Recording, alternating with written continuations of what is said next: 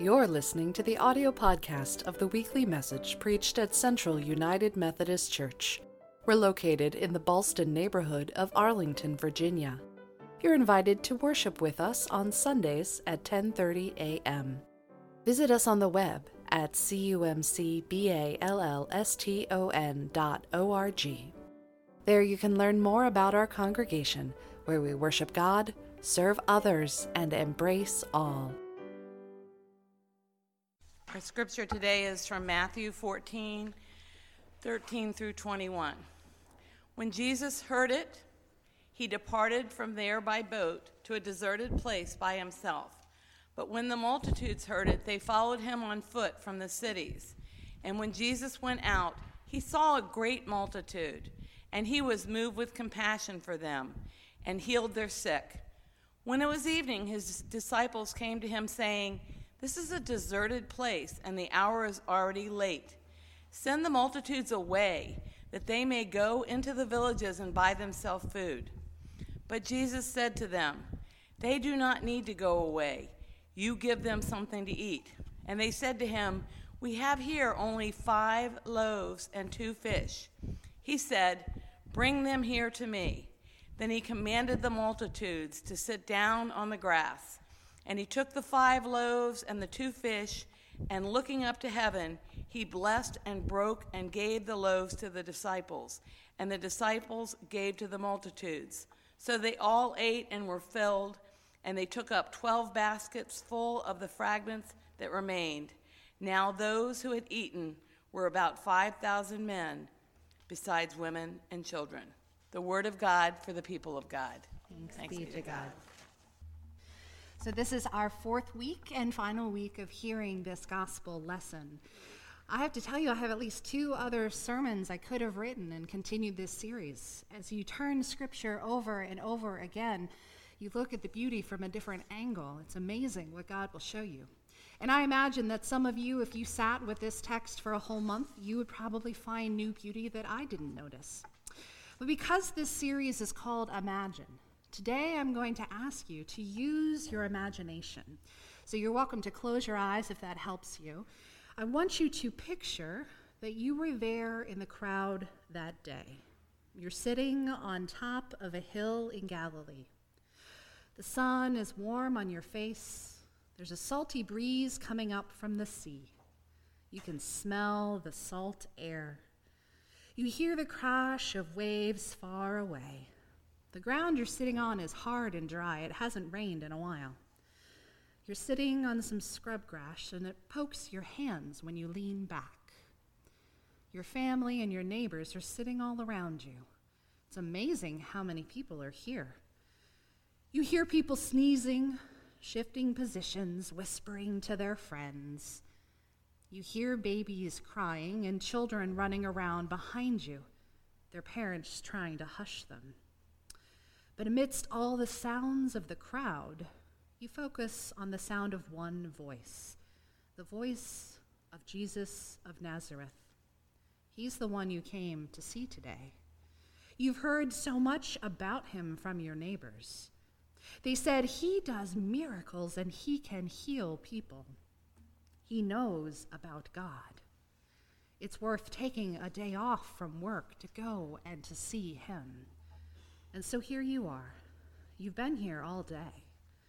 You feel your belly start to rumble, reminding you that you're past your usual supper time.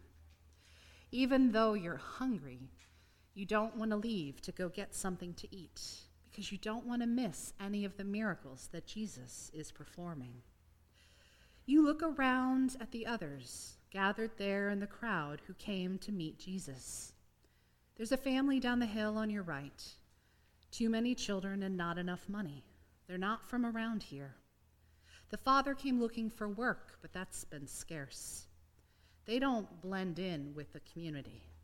Nobody wants their children to play with their nobody wants those children to play with their children. No one even helped them by bringing food when their baby was sick. They came today half expecting to be turned away or shoved to the back. But instead, they were welcomed. Jesus himself saw that family when they came in.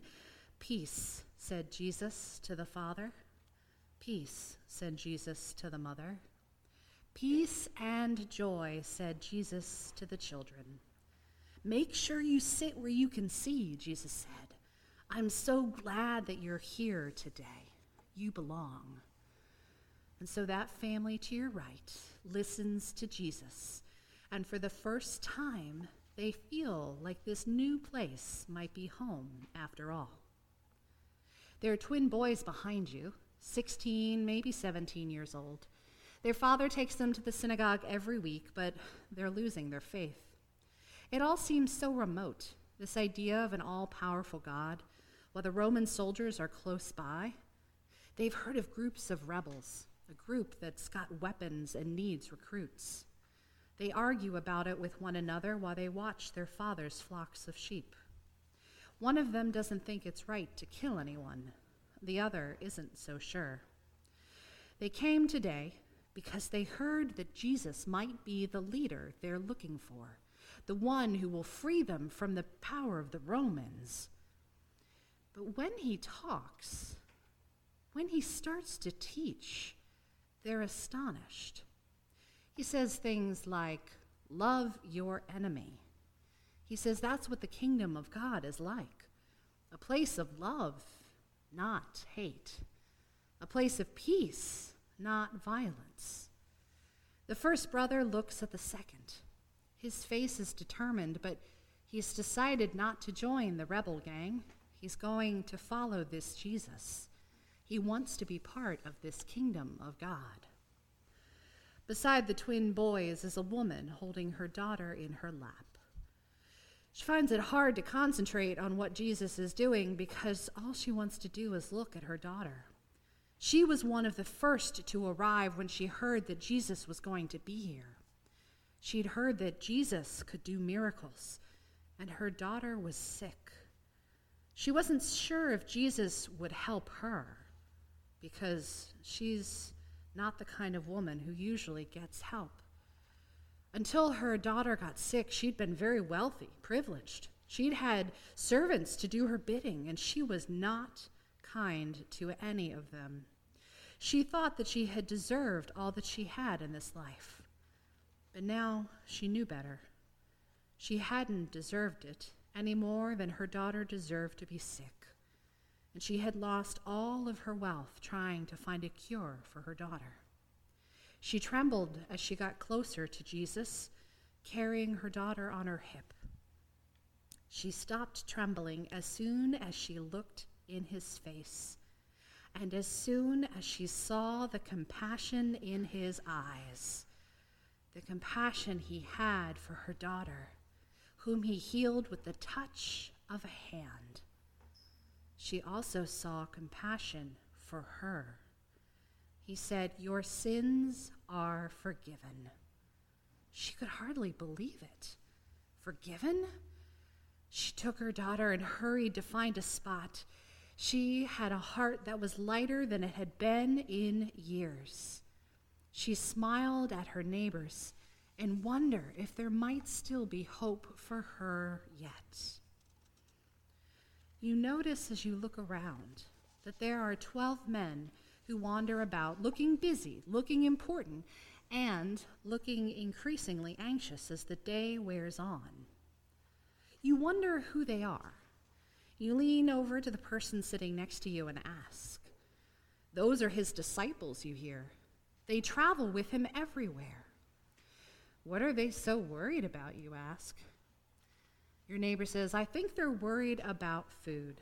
I saw one of them with a basket, but there's no way that one basket of food will feed all of these people. You think back to your cousin's wedding a few years ago when they ran out of food. It was so embarrassing.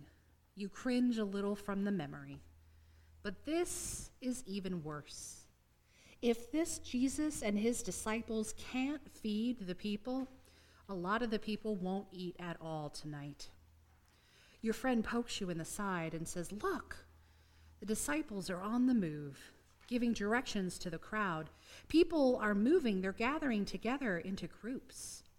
you find yourself sitting with the twin boys and the big family and the mother with her daughter, sleeping now. You smile because you don't know what's going to happen next. You look to the front again, and Jesus has got something in his hands bread. You hear him praying, blessing the food. He breaks the bread in two. He hands it to his disciples, who then take it towards the crowd. You start to wonder what's going on? That bread won't feed more than a few people. Who's going to get to eat? Jesus' friends? The richest people? The children? Will it just be lottery? And then suddenly you notice the disciples keep passing out bread to every person, to this family and that family, hundreds of families. As they get closer, you realize with a lump in your throat that this is a miracle that you're watching. You're about to eat a miracle. The bread gets to you, and you take a big piece. There's fish to go with it, and it is all fresh and delicious after a long day. Everyone eats and eats, and nobody goes hungry. The women's daughter wakes up and starts playing with the children of the big family. And one of the twins pulls a shepherd's pipe from his tunic and starts to play and everyone laughs and eats, and you think, this is it. This is the kingdom of God. And you think, thank God for the person who was brave enough to offer their two loaves of bread, their, two, their five loaves of bread, and their two fish. Thank God that person didn't hold back. You struggle to your feet as evening sets in you look at the 12 baskets of leftovers. There was one basket for each disciple. Within each basket was more food than they started with. You start to think who might the leftovers go to? Who didn't make it here today? Who is hungry in the village? You make sure that the big family gets some of the leftovers. And then you take some for your grandfather who can't walk anymore and you can't wait to tell your parents about what they missed, about what you learned, about what you saw, and about how you feasted, all because of Jesus.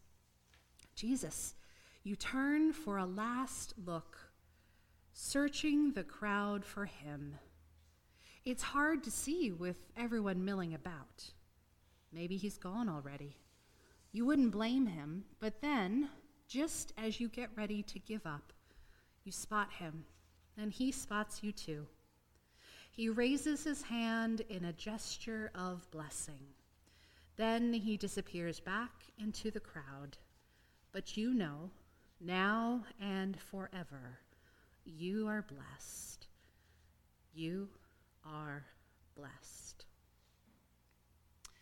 We return now to this space in this holy sanctuary carrying with us the memory of our imagining being part of the crowd that day. For the disciples who were there, bustling around, trying to figure out what to do, they could not have imagined how Jesus would feed all those people. But they trusted him enough that when they handed over the bread and fish, they knew that Jesus could do something with it.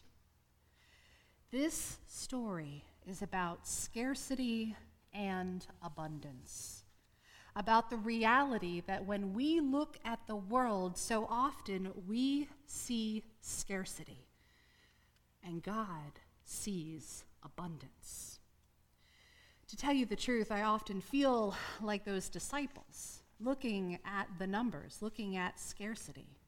So much of our building project over the last three years has been about filling gaps in funding our building. Started with 4 million, then 6 million, then 19 million. Those are big numbers. There is no way that I can look at that and see abundance.